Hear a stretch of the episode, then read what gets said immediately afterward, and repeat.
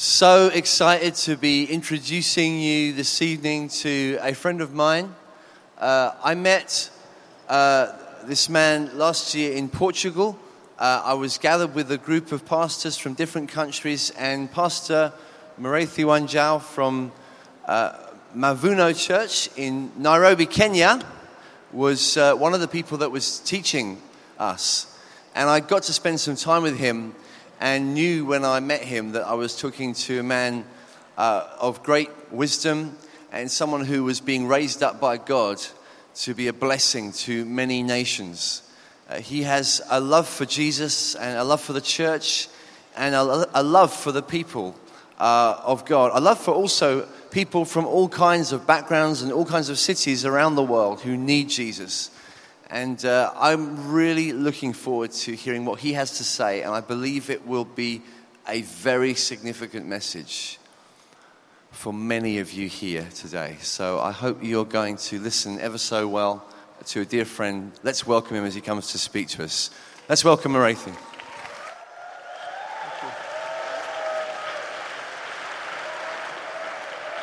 How are you doing, New Day?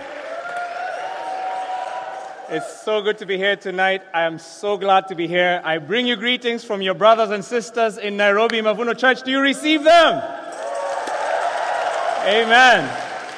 Now, you need to actually, you, you know, in Africa, when, you, when I give you greetings, you actually need to receive them. So I, I need to see that you've received them. So can you wave and just show me you've received them? Amen. And when I go back, I want to tell them that you sent me with their greetings, and I don't want to lie. So you need to send me greetings now so I can take them back. So do you send me greetings back?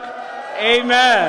Amen. To God be the glory. I brought you, I, I feel so at home here because we meet in a tent a marquee just like this one. So I, put a, I brought a few pictures. I don't know if they have them, or the tech team has them, uh, but I brought a few pictures just to show you what it looks like uh, back in Kenya. Okay, those are not, that's not, okay, that's, well, okay. They're getting there. That's Mavuno Church. Uh, that's what it looks like. That's the place where we meet. Very similar to this. I also brought a picture of my family, uh, and that's my family there uh, my wife and my three children, uh, Carol, and we have three children 15 and twins 12. And I just thought I'd introduce them to you so you get to know me a little bit. I wish I brought them because I know they'd have had a lot of fun with this. And the best thing about knowing Jesus is that when you travel across the world, you meet people who become instantly. I mean, they're your brothers and sisters. Amen?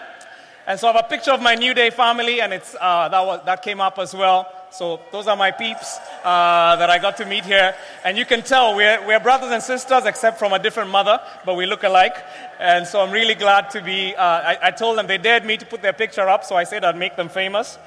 And so, really excited to be here. I also brought you a few pictures of Nairobi. How many people have been to Nairobi? Let me just see, show of hands. Wow, I'm surprised there's that many of you. I figured the rest of you haven't, so I brought you a few pictures of my city, so we're going to show those up right now. And just in case you ever get a chance, that's a church, so let's move to the city ones. Uh, if, you, if you've never been to Nairobi, that's what it looks like. It's a beautiful city. It's 4 million people. It's a famous city because uh, one of the things that makes it really famous is it has a game park just next to the city. So, about, my goodness, 100,000 hectares uh, with wild animals just next to the city. And it's a beautiful city. It's also famous for traffic. So if you like traffic, Nairobi is the place uh, for you. You need to come and visit us. And it's a beautiful, beautiful city. I thought I'd show you some pictures you probably wouldn't see because that's not what most people associate Africa with. I've had a few people ask me, are there big spiders in Africa? And I said, okay, I need to show you a few other pictures so you know there's other things, not just spiders, there are other beautiful things uh, that are going on in Africa as well. So I'm so excited to be here. I've had a wonderful time. I want to just begin by testifying that when we prayed for healing uh, on Wednesday night, I'd had a bum leg. My leg, uh, I've been limping for a while. Uh, and I was trying to hobble around this place. It was very painful. When we prayed for healing, I went back to the hotel and I realized I can walk, and my, my leg is completely healed. And so I want to give glory to God. God's presence is here. God's presence is here, and He is healing His people. He's doing a great thing. And I'm so excited to be with you uh, tonight. So I want to just begin by asking you a question Have you ever had an experience that completely changed your life? I mean, it was just you're minding your own business, you're in a normal day, nothing told you that this was going to be a life changing day, And then all of a sudden, something happened boom, and your life was never the same. You know, I'm believing that some of you, this is already happening in this place, and that your lives will not be the same after this camp. But I want to tell you a story of something like that that happened to me.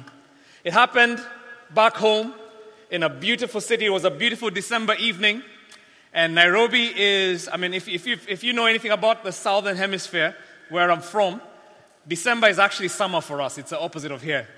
And so it was beautiful, and I was on, uh, uh, we are on the beach in a, in a beautiful beach city called Mombasa. And I was with my friends, and we're having a lovely evening, just catching up with them, having a normal conversation. And I was talking to one of my friends, and his name is Tim. And Tim is a really quiet guy, doesn't talk too much, kind of thinks more than he talks, a good listener, uh, very reserved. And I was asking him a question about a career change he just made. And I asked him about it because he had moved from a very prestigious position. He was working for a large oil firm. And he moved to a position where now he was working for a, a, a small startup in a very unknown field. None of us knew what that field was. It was called IT, information technology, back in the day. And none of us, all of us were thinking, why would anybody do this? And so I asked him the, the question. I said, Tim, why would anybody in their, in their rational mind leave an established firm like you just have and go to a startup in a, in, a, in a field that nobody knows about? And then I'll never forget what happened. I mean, Tim, he just leaned forward. And it's a, like a light came on in his eyes. And he, he just began, I mean, he, he, he began to speak in an animated way. I'd never seen him speak this way. And he began to explain to me how this thing was going to be the next big thing, and how Christians needed to be in it to influence it for the kingdom, and how he felt this was his purpose, that God created him for this. And then he said something I'll never forget. He said, All the things I've ever been good at, all the training I've ever received, all my life experiences, God has been weaving them together for this moment.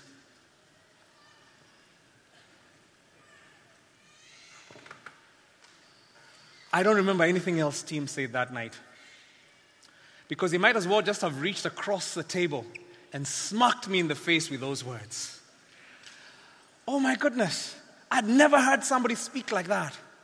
I'd never heard somebody speak about a life purpose without conviction. I didn't even know what that was. And I was jealous. I remember thinking at that point, because I was working in the church, I started asking God, God, I'm the one who works in church. I'm the one who should be talking about purpose to this person. How come he knows so clearly what he was created for? And from that day on, I began to pray. I said, God, I'm going to pray. And I'm going to pray every day until you show me the purpose that you created me for. Because you know, that day I discovered a very interesting thing about the Christian life. I discovered that the Christian life is not just about being nice and about going to church and about avoiding bad things and about telling people about Jesus and waiting for the day Jesus comes to take us home. That's not what it is. I discovered that the Christian faith is not, it's not the opium of the masses. It's not this thing, this spiritual experience that is good for some and not for others. That's what I once thought. I began to realize that this Christian walk, following Jesus, is about being connected to the one who created me and about discovering the reason that I was created. And that day, something came up for me. I, I, I developed a hunger to pray and ask God to show me the reason that He created me. And today, I want to speak about that the reason for which we were created.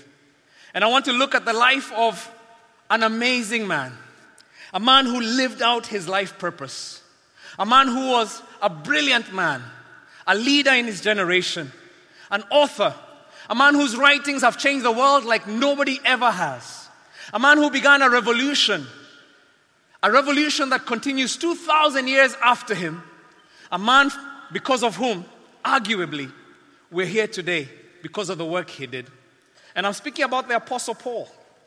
And I want us to look at his story because there's something very interesting about him. I want us to read Acts chapter 20. And there's an interesting story there because this man very successful man, the Apostle Paul, by every definition. He thought about success very differently from how most people think about success. Even though he was so successful, for him, when God asked him to give up that success, boom, he was ready to throw it away. In fact, at the height of his success, Paul was asked by God to, to quit and to throw it all away. When his ministry was growing and the world was being changed by his writing, but as, as he walked around teaching and starting churches, God told him it was time to go to Jerusalem. And Paul knew what happened in Jerusalem because it had happened to his master before him. He knew that he was a wanted man there. He knew that this was a death sentence. He knew it was about to end. He knew he would be imprisoned if he went to Jerusalem. But without any question, Paul put aside his ministry and did exactly what the Father was asking him for. You know, Paul, for Paul, he didn't view success as what he was living for because he was living for something much greater. And I want us to read his story. There's something that happened along his journey back to Jerusalem when he met some friends and the things that they said to him. So I'm going to be reading Acts chapter 20, and I'll be reading from verse 16 to verse 24. And then I'll finish with 36 to 38. Acts chapter 20. This is what it says. It says, Paul had decided against stopping at Ephesus this time because he didn't want to spend further time in the province of Asia. He was hurrying to get to Jerusalem, if possible, for the, for the festival of Pentecost. But when we landed at Miletus, he sent a message to the elders of the church at Ephesus, asking them to come down to meet him. When they arrived, he declared, You know that from the day I set foot in the province of Asia until now, I have done the Lord's work humbly, yes, and with tears. I've endured the trials that came to me from the plots of the Jews. Yet I never shrunk from telling you the truth, either publicly or in your homes. I've had one message for Jews and Gentiles alike the necessity of turning from sin and turning to God and of faith in our Lord Jesus Christ. And now I'm going to Jerusalem, drawn there irresistibly by the Holy Spirit, not knowing what awaits me except that the Holy Spirit has stowed me in city after city that jail and suffering lie ahead. But my life is worth nothing unless I use it for doing the work assigned me by the Lord Jesus the work of telling others the good news about God's wonderful kindness and love. I'm going to skip to verse 36. And he says, When he finished speaking, he knelt and prayed with them and they wept aloud as they embraced him in farewell, sad most of all because he had said they would never see him again. Then they accompanied him down to the ship. Allow me to pray for a second. Father, I thank you for this beautiful evening. I thank you for the amazing songs that we've been singing. I thank you that we are your children. We are loved by you, and you're our Father. We thank you for all the great testimonies we've heard in this place of healing of great things that have happened as people have given. And Lord, we come one more time to you to ask that you would speak to us. And Lord, as I bring your word to your people, I pray tonight that every resistance to the word of God in this place, that Lord, it will be bound right now in Jesus' name. Lord, we put aside any resistance to your word, any distractions. And we pray that every one of us would hear your word and be transformed by it. And Lord, I submit myself to you now. And I pray that you would speak through me and you be glorified. We love you, Lord. For it's in Jesus' name we pray, and God's people say, Amen. Amen. Amen. To God be the glory. Now, Paul had some great friends in Ephesus he had some people he loved very much. He wasn't from Ephesus. Paul was actually a Jew from a place called Tarsus.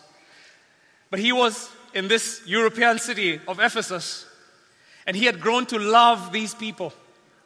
You see, Paul was there when the church was young, and he spent time with them teaching them about Jesus. Paul started many churches, but Ephesus was special. The Bible tells us it's the one place where he spent not just days, not just weeks, not just months, but two whole years. And he taught there every single day about Jesus. And so he loved these people. He prayed for them. Their families were changed. Miracles happened. I mean, so many dramatic things happened in Paul's ministry, but Ephesus was one of those places where miracles happened. I mean, it was so dramatic that the Bible tells us that people would come to Paul and with a handkerchief, I mean, this, this is just, it's weird stuff. They'd come with a hanky and they'd touch him and then take it home to their relatives who were sick and couldn't come, and they'd be healed. I mean, the power of God was in the place. And Paul was teaching every day for two years. And you can't do that without falling in love with the people that you're pouring your life for. I mean, Paul was so successful in his work in Ephesus that there was a riot. And the people of Ephesus said, the, the natives of Ephesus said, that the people were turning away from their gods. And everybody was, the whole world was turning towards the God that Paul was teaching about. So he actually had to leave. His ministry was interrupted. But now that Jesus had told him to go to Jerusalem, where his life was going to end, in his view, Paul wanted to see these people he loved at least one more time to say goodbye. So he went to the port of Miletus and he basically was in a hurry to get to Jerusalem to obey Jesus. But he wanted to see these friends. And so he asked them if they would come and meet him at the port and just hang out with him and he'd tell them what was happening. And as he spoke with them, it became obvious to them that this man was actually walking away from him and they would never see him, walking away from them and they would never see him again. And at that point, the drama began. The tears began to flow, the kisses and the hugging. And everybody was sad. They were mourning because this man had given his life for them. Their lives had been changed because of him. And now they would never see him again.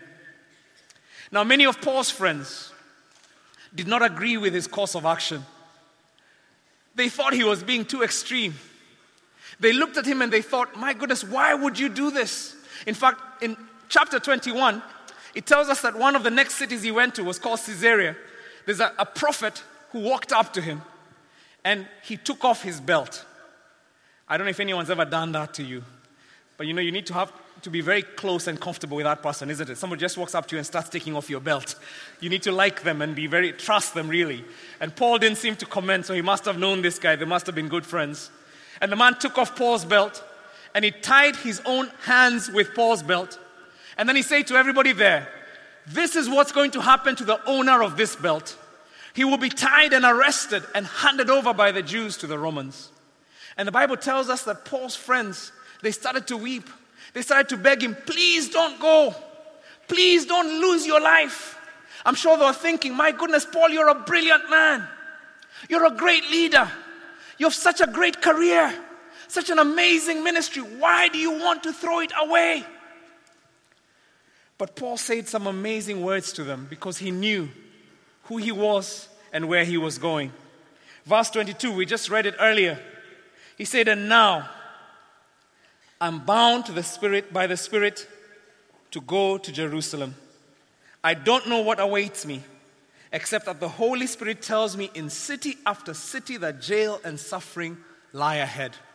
In other words, Paul is saying, Listen, guys, I'm not daft. I know what I'm doing. I know it's going to be painful. I know I'm giving up a lot by doing this. But then in verse 24, he adds, he says, But my life is worth nothing to me unless I use it for finishing the work assigned me by the Lord Jesus, the work of telling others the good news about the wonderful grace of God. In other words, what Paul is saying is all my accomplishments, all my reputation, all my celebrity status, all the ministry that I've achieved in all these years, all my possessions and who I am, they're useless to me unless they're useful to help me accomplish the purpose for which God created me. You know, Paul was saying something radical, and it is this that every single one of us is created for a God purpose. Every one of us was made for a God purpose. None of us was created to be mediocre. None of us was created to be born, go to school, get good grades, make money, get married, have children, and then die. That's not what we were made for. We were made for more. And we long for more. Human beings long for immortality. We long for our lives to count for more. And the reason we long for that is because this is what we were created for. The Bible says that God has put eternity in the hearts of men and women. We were made for more. None of us was created to be mediocre. Mark Twain, I love one, I, have quoted him before, even in this forum. Mark Twain said, very fair, I love this quote. He said, The two most important days in a person's life are the day you're born and the day you discover why. Two most important days in your life. Do you know why you were born?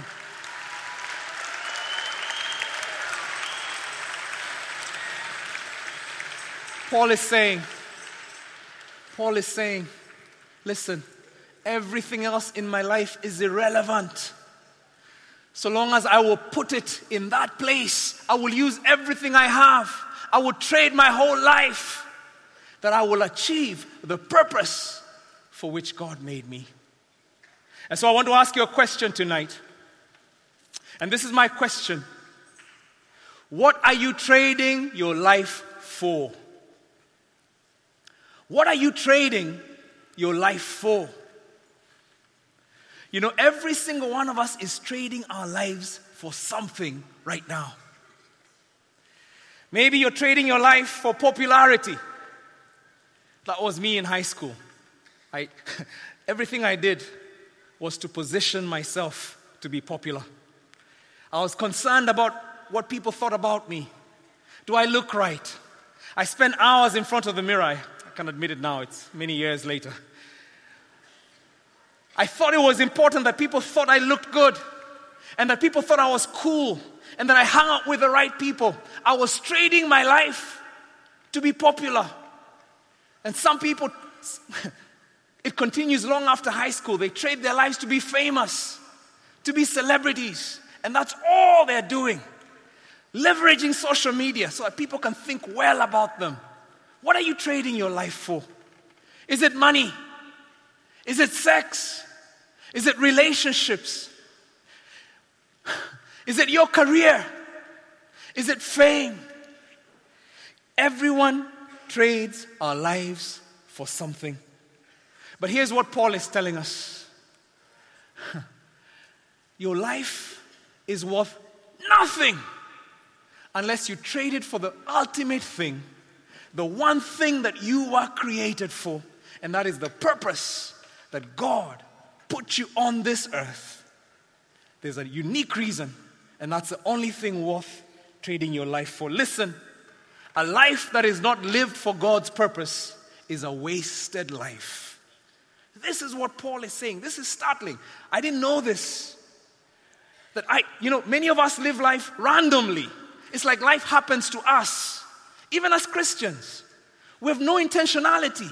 We have no idea that we were created for something more. And so we let life happen to us. We, we move from one thing to the next, and we don't realize that we were created for big things. And God has put eternity in our hearts.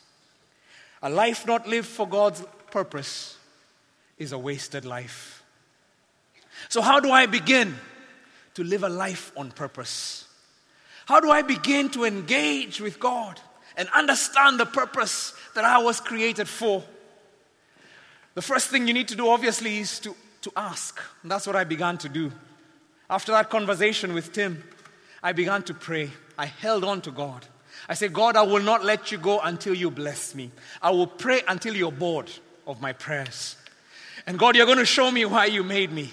And I held on to God. I said, God, show me why you made me. And that's the thing, you need to ask God. The interesting thing about God is He wants to show you the purpose that He made you for. He created you for a reason. He'd love for you to discover it. You know, it's interesting. One of the things I've enjoyed most being here is the place I'm staying is about 10 minutes away. So every night I take a taxi back to the hotel. And I, I love the conversations I've had with my cab drivers. And every night they always ask me, So what's going on at the showground? And I, my opening line is 6,000 crazy teenagers. And all of them, they, I mean, they always go, wow. And they, we, we, have a, we have a laugh about that. And they say, So what are you doing there? And I say, I'm, I'm speaking there. And they ask me, What are you speaking about? And unknown to them, I'm going, Yes. You have 10 minutes for me to tell you about purpose. And boy, I mean, one of, the, one of the guys, I was trying to explain to him, and I realized I wasn't getting through. So I pointed at a BMW that just passed us on the little country lane, doing about 30, 30 miles an hour. And I told him, that to me symbolizes a wasted life. He says, What do you mean? I says, This car was created in the land of the Autobahn. In Germany, you can drive a car like this for two, at 240 miles an hour. I said, This guy bought this car and he's driving it in little country lanes at 30 miles an hour. I said, That's a wasted life.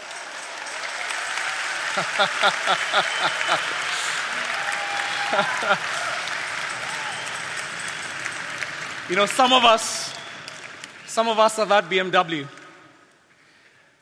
We're, we're, we're living our little safe, comfortable life. Just, just, just playing it safe just waiting for heaven. And yet you were created for adventure. God didn't create you for a safe, saved life. God created you for a dangerous life.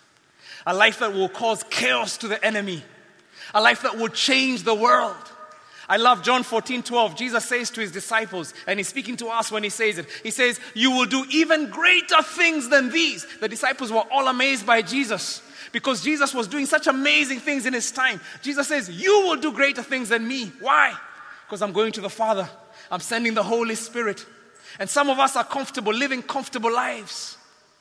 And yet we're created to cruise, to live big life.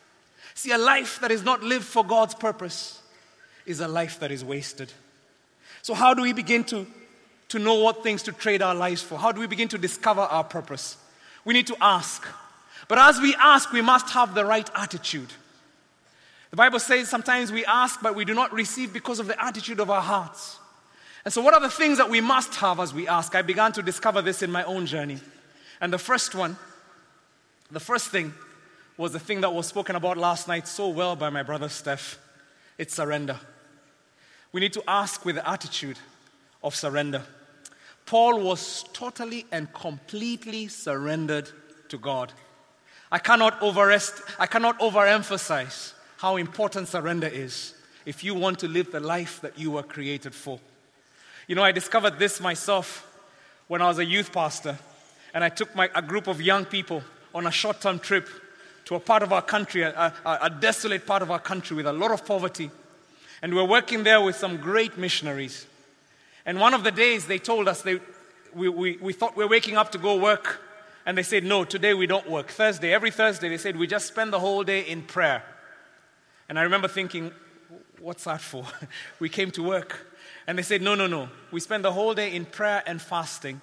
And they said, The emphasis for today is we're just going to take a, a notebook and write down all the things in your life that would keep you from following Jesus wholeheartedly. Anything that if God asks you for, you would struggle to release.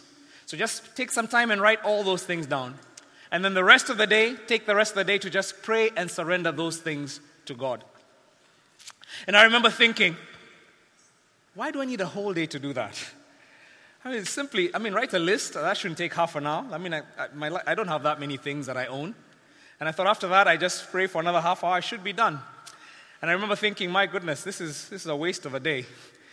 But I went anyway to my, the place I was praying, and I began to write this list. And I wrote it. And I wrote. And I surprised myself because it just wouldn't stop. There were so many things in my life that were important to me. I wrote things like my career, my chosen career, that I'd, I'd, I'd, I'd, positioned my education to get me into this career. So it was years in the making. I wrote my dream to be rich and to have a lot of money. That was one of my dreams. I wrote the relationships that were precious to me, and I said, You know, God, if you ask me for my family, it would be hard for me to give this up to you. And I talked about my girlfriend. I was dating someone at that time.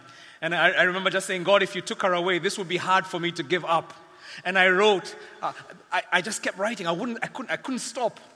And when I was done, I, I said, okay, I'm going to prioritize these things in order. And I'll start with the easiest one. Good thing to do because it wasn't an easy thing. And so I started with the easiest one. And I just began to let it go. And I said, God, from now, I give this to you. And I moved to the next thing. And I don't even know what happened. At some point, I just began to feel the pain, physical pain of letting go of the things that were precious to me, the things that had defined me. My need to be popular. I just let go of those things. And it felt like I was just prying my fingers off my life, the things that I'd held on to, the things that defined me. It was so painful, I started to weep. I didn't even know I was crying. And I was crying and I was just praying and writing those things. And somebody tapped me on the shoulder and they said, It's six o'clock, it's time for us to come and eat. And I still remember just being shocked. That day had never flown by just like that. And fortunately, I was on the last thing, so I let it go. And I came back. And you know, the interesting thing is from that day on, a freedom came into my life. I was simultaneously the poorest I'd ever been and the richest I had ever been. Because here's the thing that happens you know, when you're holding on to something, as long as you're holding it onto and you're saying, God bless me, you can't, you, you can't give anything to somebody whose fists are like this.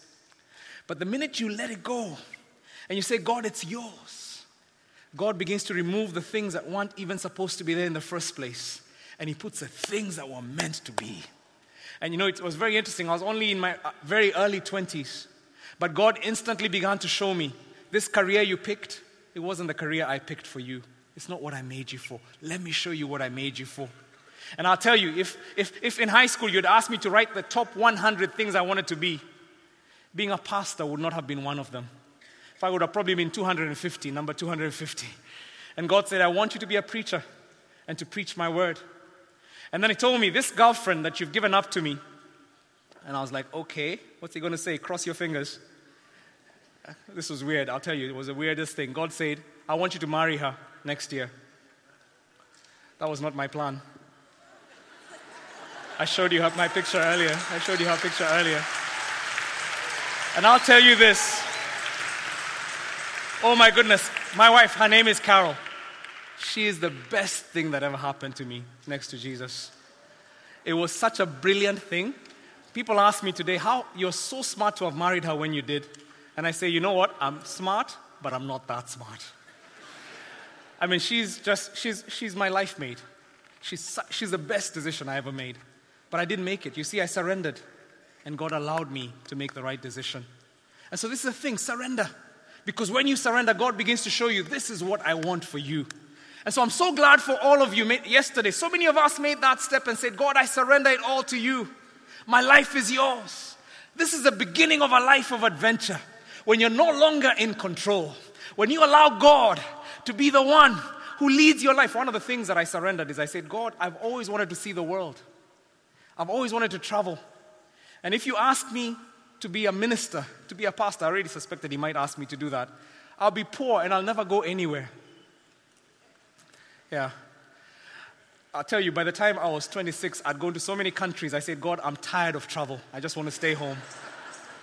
See, this is the amazing thing about God. He knows why He made you, He knows the reason He created you for. You can trust Him because He'll show you the reason. The second thing the second thing, and this is very important, and especially for those of you who took that step of surrender, there's another step that comes with it. You see, it's very easy to live in that space where you're like, okay, Lord, I've surrendered. I'm just waiting. And next year you come here and it's, I'm still surrendered, Lord. You haven't shown me what the step is. And so here's why the sec- this is why the second step is so important.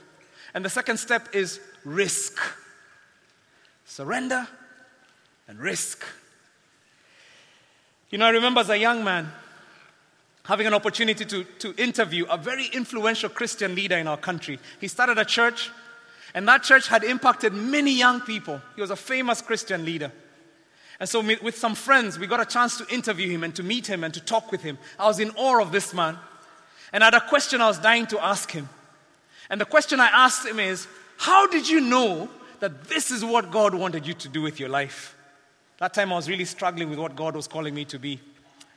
And I was waiting for the answer. I sat back waiting for the story about the angels and, and, and, and the vision and the dream in the middle of the night. But that's not what he said.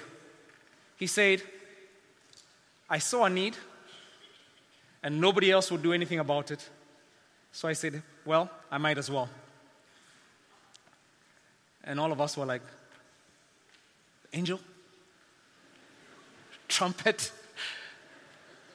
But that was it. And I remember feeling a little disappointed. I was like, I thought, I thought there'd be more to it. But later on, I began to realize just how biblical his answer was, just how right that answer was. You see, we're often waiting for God to speak to us audibly and to direct us and to push us and to move us. But the Bible says He has already shown us. He has shown you, oh man, what the Lord requires of you.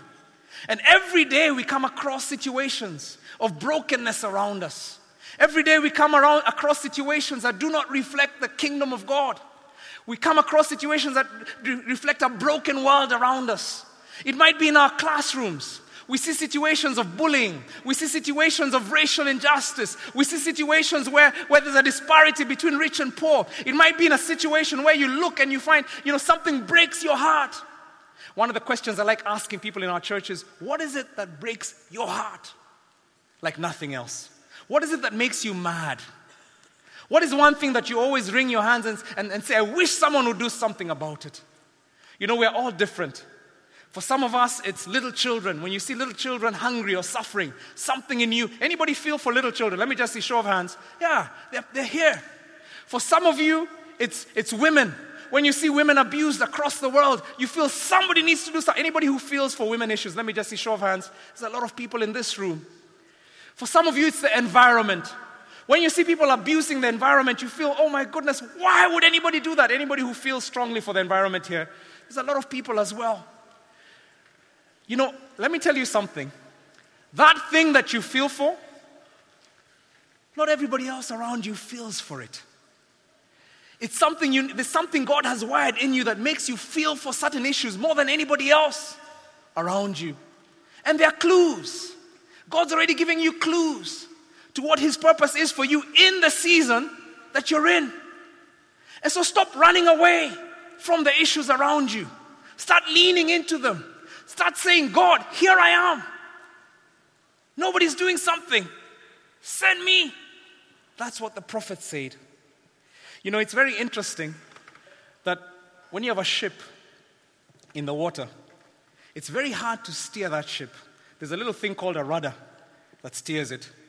The only way the rudder works is if the ship is moving.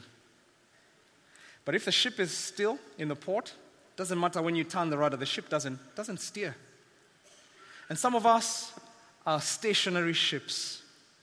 We're saying, God, show me what you call me for. Show me what your will is for my life. And we're stationary. I love Isaiah 30, verse 21. It says, Whether you turn to the right or to the left, you'll hear a voice behind you telling you, This is the way, walk in it. And I love that scripture because it says, Yes, there's a turning before the voice. That many times you take a step of faith, you take a risk, and you go and you see an issue and you say, God, I want to be used by you because I see a broken world. I see something you died for. Help use me. And as you step up, as you take that risk, God begins to direct you. And so I want to challenge you to start to take risks, to start to ask God, show me what I can do about the brokenness that I see around me. Remember, a life that is not lived for God's purpose is a wasted life. You know, as you ask God, I want to challenge you to ask God for big things. Ask God for big things. Ask God for things that will make him sweat. You know, God has told us in Psalm chapter 2, verse 8 Ask of me, and I will give you nations as your inheritance. Ask of me and I'll give you nations. The picture I get sometimes is God is in heaven and he's like, okay, okay, okay, I've given you the power. Ask. Dare me. Ask me for something really big. And my prayer is, God, here's my big prayer. Make me really, really, really comfortable. And God's looking at me in disappointment. He's like, That's not what I made you for. Ask me for something. Ask me for a God sized thing that only I can do with your life. I don't think it gives him joy to see us praying comfort prayers. What God sized prayers are you praying? You know, at, in our church, we teach our people to ask God for their school. If you're in a high school, start to pray, God, give me this high school. Show me how I can influence this high school for your glory. Lord, help me. Just open my eyes, even in small ways, that I can begin to change one life and another life. But Lord, by the time I graduate, give me this school. And I say, if God asks you to ask for nations, surely He can give you a high school. Isn't it? Yes, He can. He absolutely can. Amen. Pray for your family. Pray for your family. Ask Him, Lord, give me my family. I remember when my wife, when, when, when my wife and I got married, her, she was the only Christian. She was the first Christian in her family. No Christian heritage at all. And she was the first Christian in her family. And we decided, Lord, we're asking you for this family. You've told us to ask for nations. We're starting with our family. And we began to pray for them. And we fasted and prayed for that family. It was so interesting because they were so secular. I mean, when we went to a party, it would be like we're the only two Christians there. And people would even change their language because of us. And you know, you could almost tell as soon as we left the party, then the music would just start getting louder. And you'd almost hear the curse words following you outside the door because it's like, oh, finally we can speak the way we wanted to speak. And we prayed for her family. We prayed and said, God, give us this family. And you know, the most amazing thing, her parents became Christians, her siblings became Christians. Today, it's the most amazing thing. Today, every single one, every single one of our family, they're serving Jesus. They love God. They're faithful to Jesus. And I say, My goodness, you might be the youngest in that family, but you can begin to say, God, give me my family. I'm asking you for this family. At least start with them, even as I pray for the rest of the world. What will you trade your life for? What are you going to give your life for? What do you want to live for? You know, it's interesting that 200 years ago, young men and women from this nation, they went out across the world. They were compelled by the love of Jesus to go into nations where nobody knew about Jesus. You know, it was interesting because many of them were the age of people in this room. They were young. Some of them were college students, some were not even in college. But they were compelled by the love of God. The church did not do missions in those days. And somebody famously said, Look, young man, if you want, if God wants to convert the heathen, he can do it by himself. But these young people were convinced that God wanted to do something in the world, and so they went. They, there were no flights in those days, so they went on steamers across the sea. Many of them got sick and even died before they got there. In fact, testimony, history tells us that some of them carried their coffins with them and they put their belongings, instead of a suitcase, they put their belongings in their coffins. Why? Because they knew they probably would not come back home to see their family again. By going, they were giving up their whole life. And here's the most amazing thing many of them went across the world. Some of them came to Africa. Some of them came to my own nation of Kenya. And because of those young people, many of them from this nation, I am a third generation Christian. My grandfather was a Christian. My father was a Christian. I am a Christian because of the young people of this nation. Huh. You know, not even, we're not just Christians. My grandfather was a preacher. My father is a preacher. I am a preacher because of the young people of this nation. And I want to ask where is the generation that will arise in this time to go out to a broken and hurting world? Where is the generation that will give up their comfort, will give up the thoughts of what their peers will think of them, will give up their lives, will trade everything for the one thing that ultimately matters? That they will live for the purpose that God created them for, that the world will know Him. Where is that generation? You know, I strongly believe that God is in the business today of raising up a new generation of student missionaries.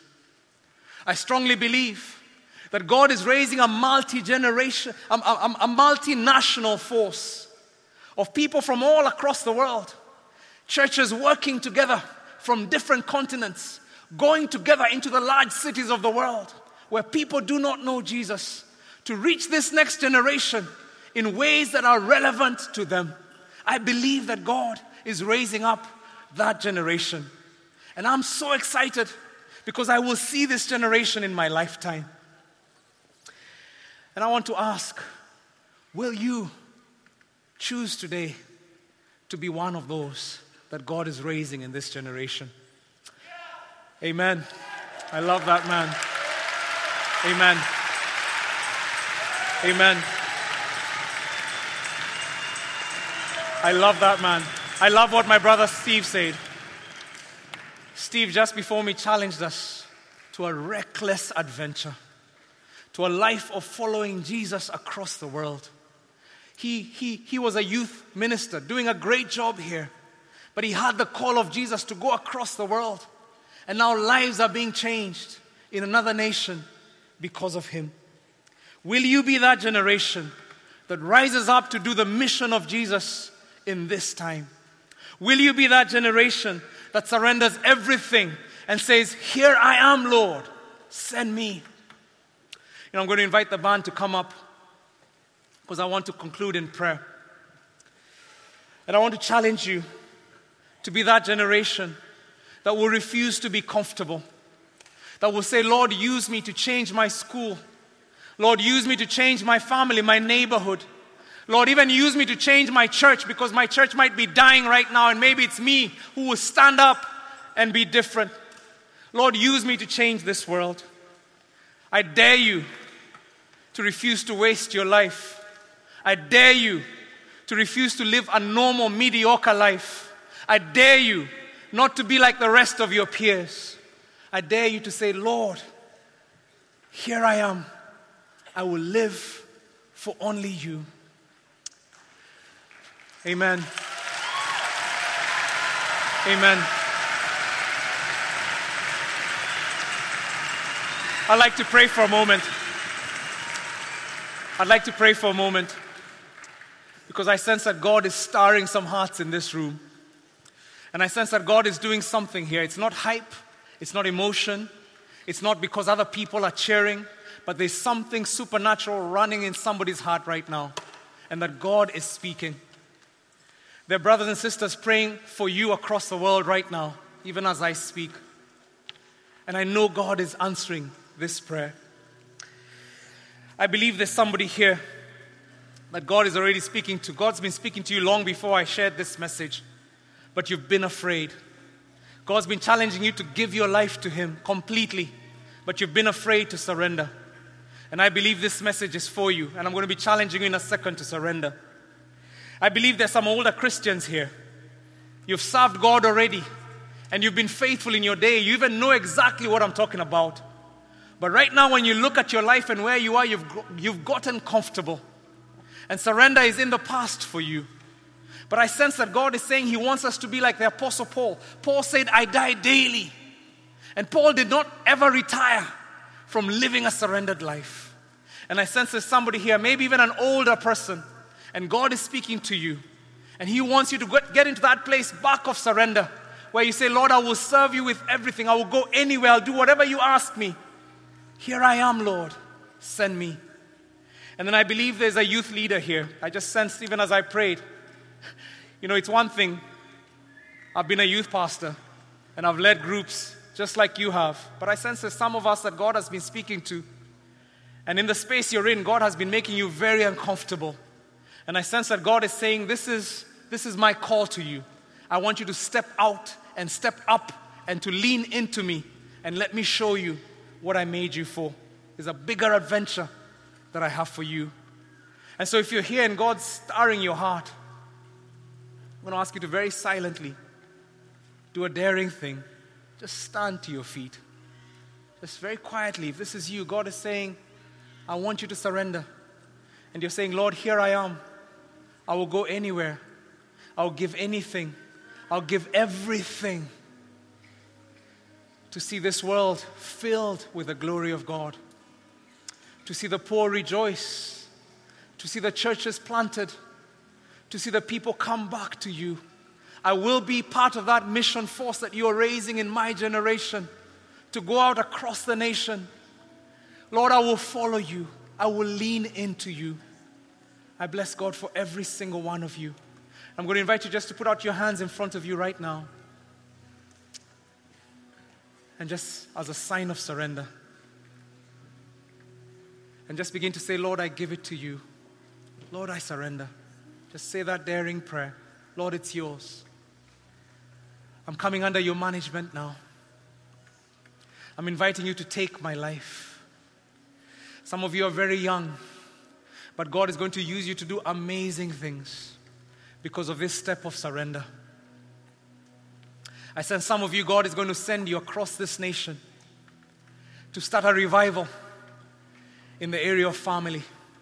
Because the one word God gave me as I prayed for England and as I prayed for the UK is that this nation has broken families. And that God is raising a missionary generation, not even for the world, but for this nation, that will heal the family here. And there's somebody receiving that call right now. But I also sense that there are many of you the Lord will use to go out into Europe and into Africa and across the world as you serve Him. And there are others that God will tell you, that's not what I called you for. But as you lean into Him, He will show you how your city will be changed because you're there. Father, I just want to speak over your children right now in this place of surrender. I pray that, Lord, you'd receive their prayers as they're rising up to you right now. Come on, just say that prayer to God. Receive these lives as they come to you now, Lord.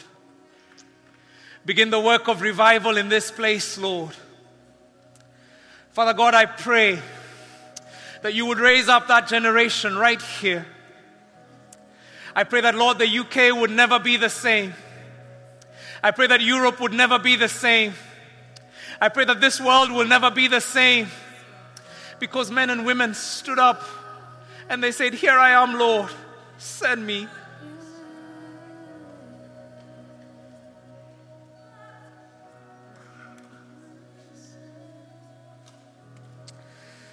Oh God,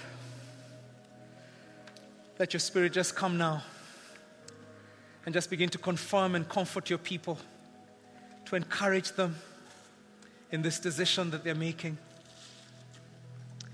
I pray that none of us would live a life of mediocrity, a comfortable, safe life, because of this step we're making. And Lord, I thank you because across the world, there's something new you're doing, and that we're part of it with you. And so I just bless you now. Lord, I speak a, a risky prayer over your children. And Lord, my prayer for them is that they will never be comfortable with mediocrity.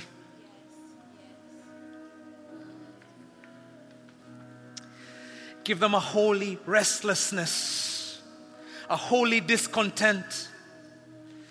That, Father God, they will not be content until they are fully aligned with what you are doing wherever they are. And that, Lord, this thing, this surrender will be com- complete and total. You're calling us to be slaves of Jesus, and gladly we give our lives to you. We will serve you, Lord. We will serve you. We bless you, Lord. We worship you. Come on, let's just raise an applause to the Lord right now. We bless you, Lord. Have your seats.